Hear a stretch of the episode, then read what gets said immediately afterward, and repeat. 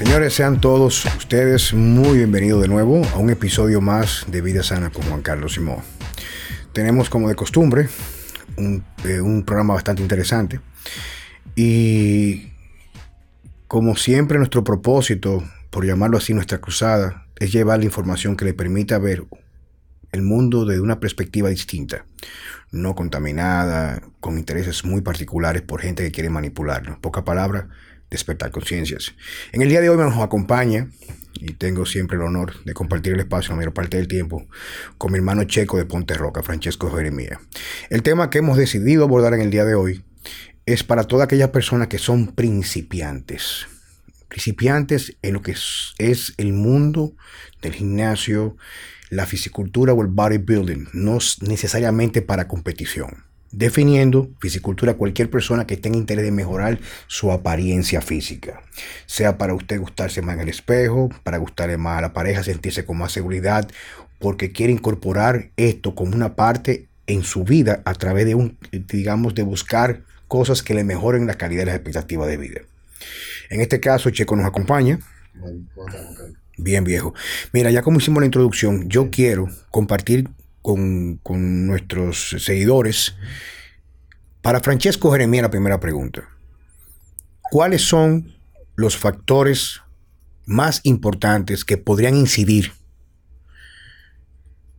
en que una persona que inicia el gimnasio en el día de hoy puede experimentar cambios tangibles? En línea general, eh, para que cambios que aplican para todos, aunque eh, después podemos ver más en profundidad porque cada cosa eh, va a depender de, otros factores.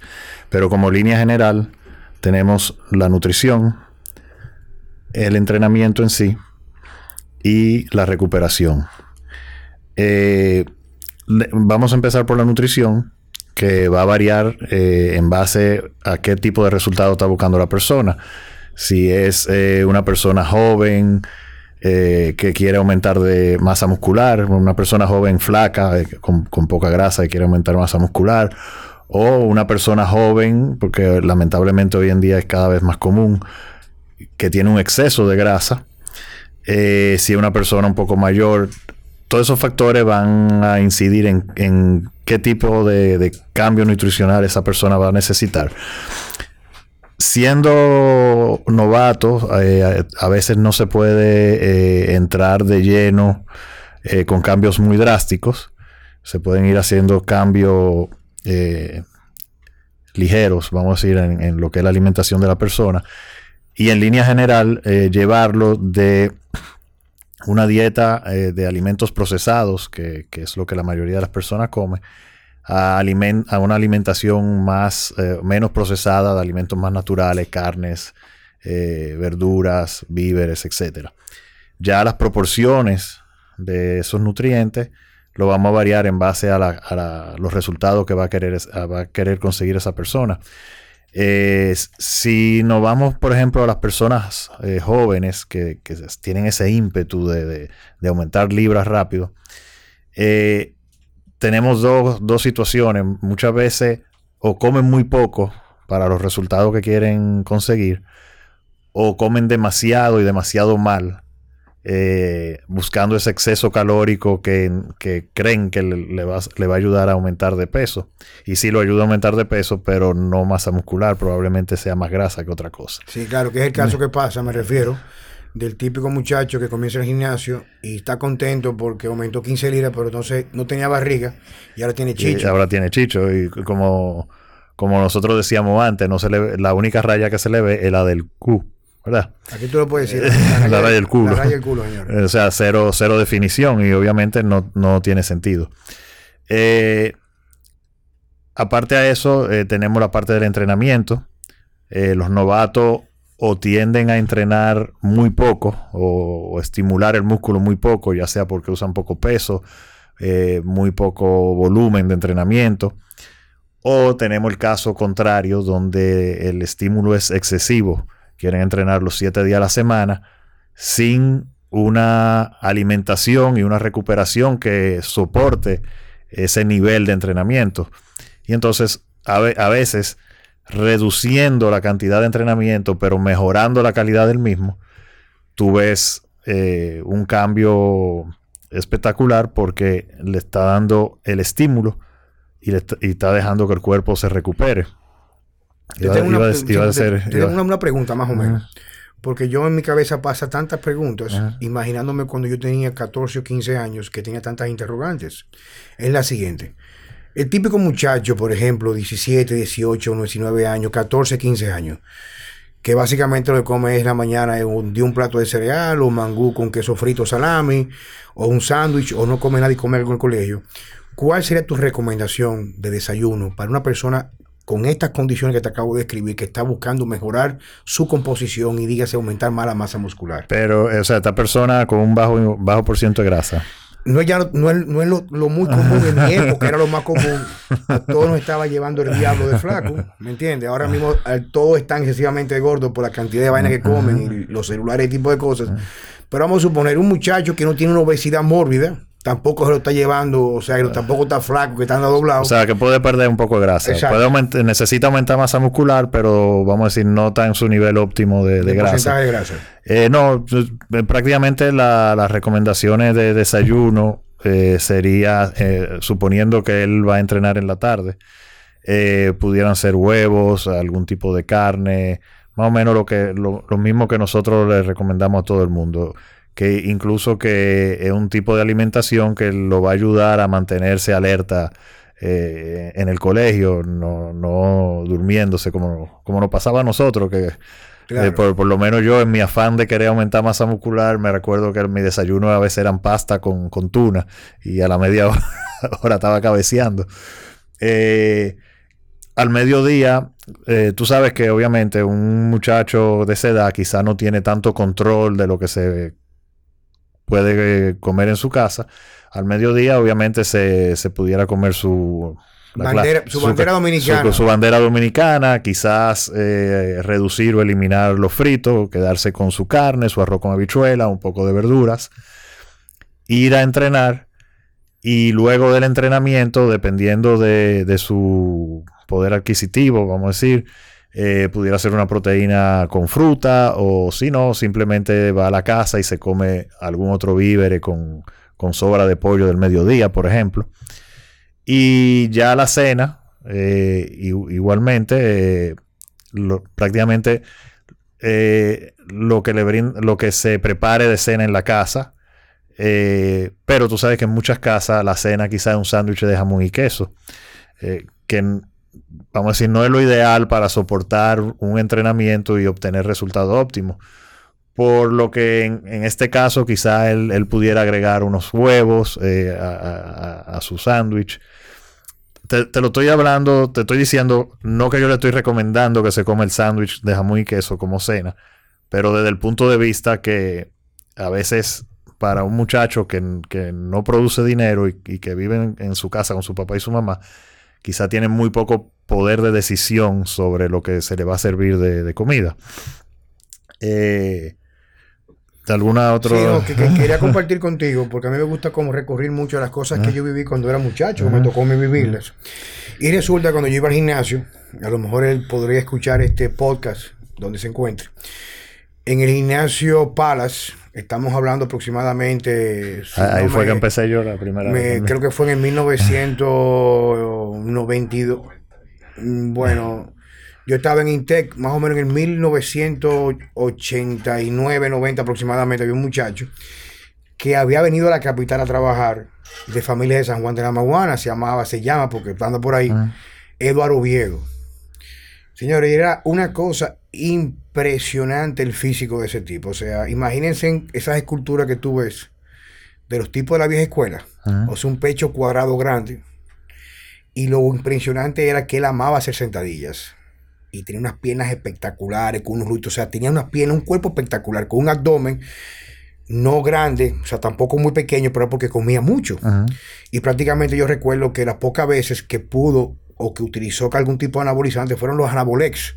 Y no tomaba mucho, o sea, era a lo mejor una vez, cada cuatro meses tomaba un paquetico porque no tenía mucho recurso económico. Y él vivía en los jardines y yo recuerdo que su alimentación, como él no tenía recursos, era basada básicamente en aquel entonces, era en víveres cada tres o cuatro horas o con huevo con carne molida.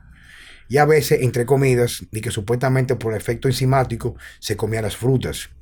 Ahora, claro, era una persona que tenía, claro, muy buena genética, pero donde quiero utilizar todo esto con, con el aporte de Checo es que muchas veces recurrir a lo básico. A veces no es tanto que comer, sino que comenzar a remover de la alimentación. Porque por más vuelta que tú le busques, comerse un plato de víveres de batata, o, o ñame, o yautía, va a ser mucho más económico. Y mejor. Y mejor para la salud, inclusive para el desempeño, el desarrollo muscular, que comer un plato de pasta usualmente con salsa no altamente procesada. No es que la pasta esté mal, dependiendo de sus condiciones económicas, su grado de tolerancia a, los cereales, ese tipo de cosas. Pero yo recuerdo que era un cuerpo, cuando digo espectacular, señores, si Eduardo nos está escuchando, un abrazo para él, pero era impresionante. No, eh, eh, ahora que tú mencionas eso, y te voy a decir, eh, tú sabes que en, muchas casas a los muchachos se les sirve de cena que si unos hot dog o o hasta pizza, cosas así.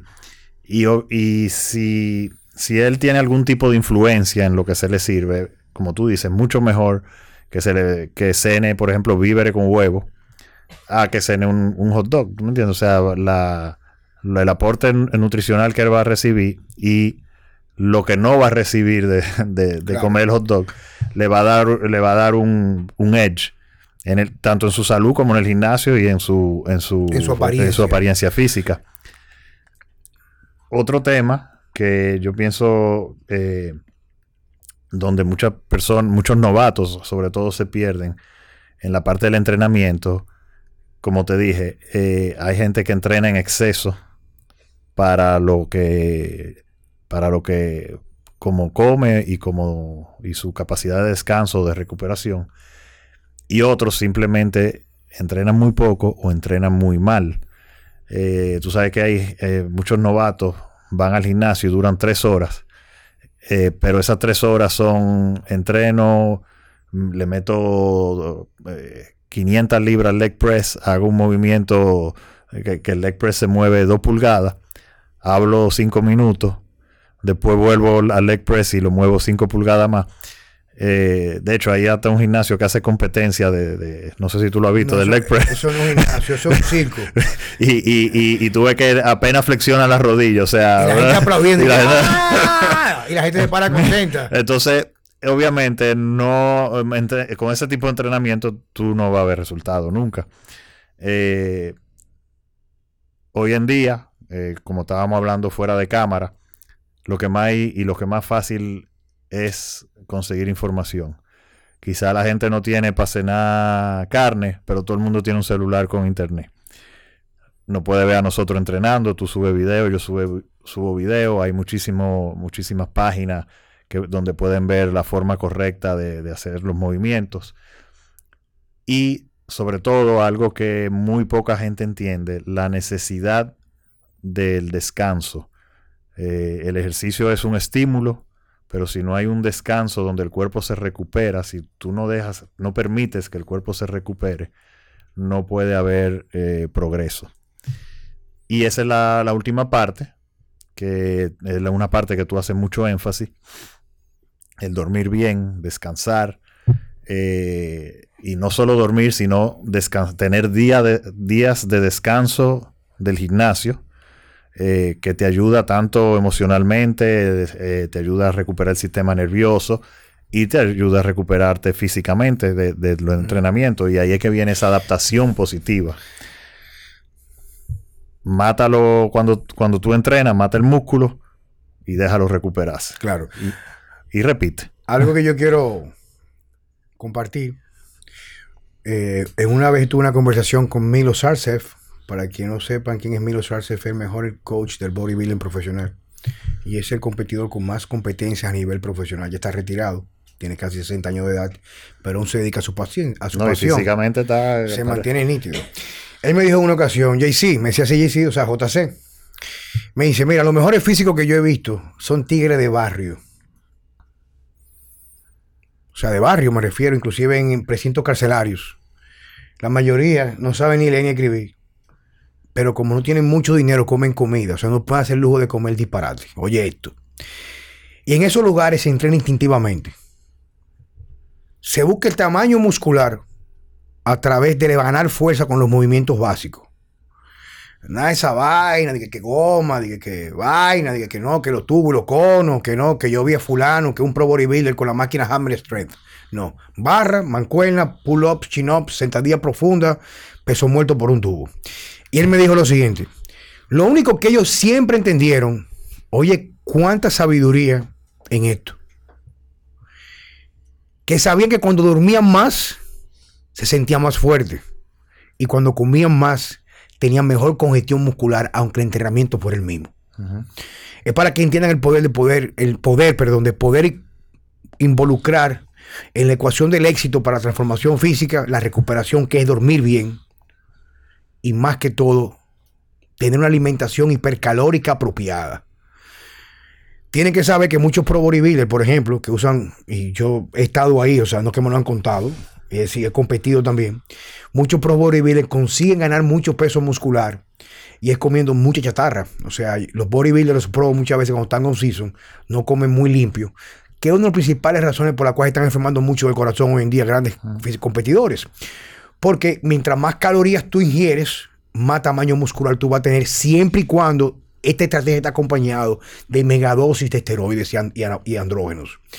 Pero como estamos llevando el programa de la mano para el público general que no le interesa ser pro bodybuilder, sino quiere mejorarse físicamente, podemos llegar de una forma, como dicen, un nutshell, como en un pequeño resumen, lo que dice Checo es, hay que comer con calidad, es importantísimo, hay que aprender a entrenar y saber que en el cuerpo humano no necesariamente mientras más es mejor. Hay algo que se llama un punto de inflexión donde cuando tú te excedes tienes un retorno negativo. Un ejemplo que me gusta dar mucho a mí es el caso de cuando usted va a la playa a broncearse. El músculo crece en respuesta a un estrés. Usted coge un bronceado en respuesta a la exposición al sol. Pero si yo que soy muy blanco, me pongo de 9 de la mañana un día y no salgo de la playa hasta las 3 de la tarde, yo voy a coger estímulo, pero el estímulo, el estímulo va a exceder mi capacidad de recuperación, me voy a ampollar y me voy a enfermar de la piel y me voy a cacarar. Y la piel que va a salir va a ser más blanca que la anterior. Quiere decir que mi piel no se fortaleció, sino se, degradó. El entrenamiento es igual. Si yo me excedo con el entrenamiento por encima de mi capacidad, no es lo que usted crea. Y un término que yo utilizo mucho, pero y reitero, porque me gusta ser respetuoso, pero a veces cuando tú no le das una bofetada a la gente en la cara, no despiertan. Vivimos en la era de la estupidez. Si usted va al gimnasio y usted tiene el cuerpo de un tigre que parece un manicero y la pierna como que le dio polio y la barriga le llega a la rodilla y no tiene brazo, mi hermano, por meterle tres barras a tres platos a la barra, usted no va a amanecer con el cuerpo del pro bodybuilder. Entonces, yo sé que no es culpa suya. Yo sé que es lo que le han enseñado en los medios para engañarle a usted. Pero utiliza un poco el discernimiento y el sentido común. Si usted ve como con el ejemplo del sol, que se excedió con el entrenamiento y se pasa tres días que no puede caminar, se siente inflamado y cuando vuelve al gimnasio los cuatro días se siente mucho más débil, quiere decir que se excedió de su capacidad de recuperación. Entonces, Checo, te hago una pregunta, Checo. Perdón, antes que tú sigas. Sí, viejo, claro. Quiero hacer una pequeña paréntesis. Tú sabes que ahora está mucho de moda el, ayuno intermitente. Y hay un grupo, o sea, hay mucha gente que quizás tiene un poco, tiene un poco de grasa de más que necesita perder, pero igualmente, eh, y es un tema que hemos hablado mucho, necesitan ganar masa muscular. Y una de las mejores formas de perder grasa es ganar masa muscular.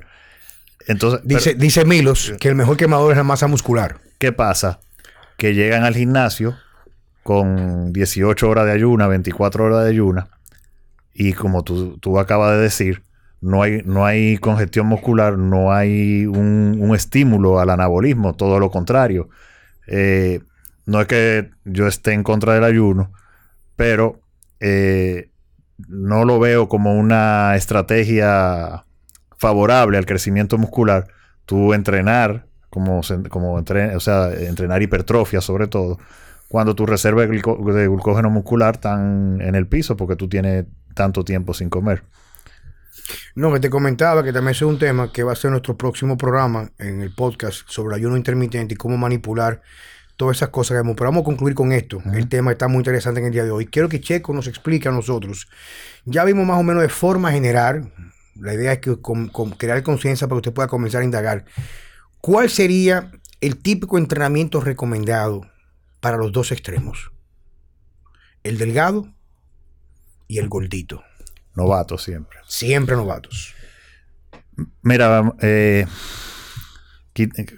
quitando la parte técnica, o sea, suponiendo que la persona sabe hacer la ejecución de los ejercicios, eh, en ambos casos, como dijiste anteriormente, los levantamientos clásicos, eh, básicos, básicos sentadilla, peso muerto, quizás algunos no van a poder hacer un pull-up, pero uno se ayuda con el pull down, eh, donde quizás puede haber variaciones eh, en el volumen total del entrenamiento. Vamos a definir volumen, con permiso de Checo, porque muchos lo van a entender. Volumen es la cantidad de trabajo que usted hace cuando va un día al gimnasio.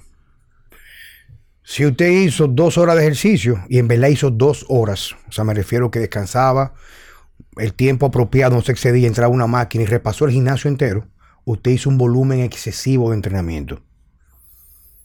Si usted agarró, por ejemplo, hizo la rutina de Ronnie Coleman o de Phil Heath, de pecho lunes y ese tipo de cosas, hizo mucho volumen por grupo muscular. Si usted va, por ejemplo, al gimnasio el lunes y trabaja la parte entera de arriba del cuerpo, y todos los músculos de arriba, el volumen va a ser menor por grupo muscular. Quiere decir, hay muchas formas de verlo, pero de forma básica, que es lo que vemos en los gimnasios comerciales. Mientras más trabajo, ejercicio te pone directamente por día en un grupo muscular, mayor, va a ser el volumen. El volumen. Y, hay otras estrategias, o sea, que pueden ser un poco, como estamos hablando de novato, puede ser un poco más eh, adelante en la programación. Porque tú sabes que al principio cuando una persona empieza que, no ha hecho nada o tiene mucho tiempo sin hacer nada, prácticamente cualquier cosa funciona eh, por un tiempo. Luego ya uno puede ir aplicando eh, estrategias como el, German Body Comp, eh, entrenando full body con circuitos, en el caso de, de las personas que quieren perder grasa, o entrenamiento tipo el German Volume Training para los que quieren aumentar masa muscular. Sin embargo, por ejemplo, el mismo German Volume Training, eh, yo he visto casos de clientes que necesitan perder peso y con ese tipo de entrenamiento pierden una cantidad de grasa considerable al mismo tiempo que ganan masa muscular. Eh, esas son más o menos las, las variaciones. Ok, señores. Entonces, para concluir en el tema de, en el tema de hoy, básicamente esto es un tema muy general que lo hemos abordado como quizás de una forma recreativa, por decirlo de esa manera, para que entiendan, me gusta llevarlo como un mensaje final, de que usualmente, reitero, usualmente, la forma que las personas cuando van a los gimnasios entrenan no es la forma más apropiada. El gran enemigo que existe hoy en día del fitness es la comercialización de la profesión de entrenadores. No le quitamos mérito a nadie, ambos hemos pasado por, por, todo el proceso de ser novatos, tomar un día la decisión de un gimnasio sin saber nada. Nadie nace sabiendo. La gran diferencia, entiendo yo, en primer lugar, es la parte cronológica, o sea, la edad que nosotros tenemos dedicándonos a esto, por más que queramos, tenemos más horas de vuelo como pilotos, por llamarlo de esa manera, que muchas personas que son nuevos. Siempre me gusta reiterar que la diferencia no es tanto lo que uno hace en el tiempo, sino la pasión y el amor de forma objetiva que uno le pone a las cosas. Si usted lo que es un palomo fantamoso, que lo único que usted quiere tener seguidores en las redes sociales, no está mal. Pero usted pertenece al conglomerado de estúpidos y malos estúpidos que le siguen a usted. Y eso no está mal porque eso existe. ¿Me entienden? Pero si usted quiere en realidad desarrollarse, debe moverse por la pasión real. Por ejemplo, toda persona que se dedica al coaching, sea el coaching familiar, el coaching de matrimonio, siempre debe comenzar por lo siguiente. Nadie puede dar lo que no tiene. No quiere decir que alguien tiene que ser profesional para toda la vida, un bodybuilder, pero alguien que no ha recorrido el camino muchas veces, jamás lo puede llevar usted de la mano de forma segura por el camino que él nunca ha recorrido. En pocas palabras, le deseo suerte, seguimos a la orden y recuerden, un paso a la vez, un día a la vez. Hasta la próxima.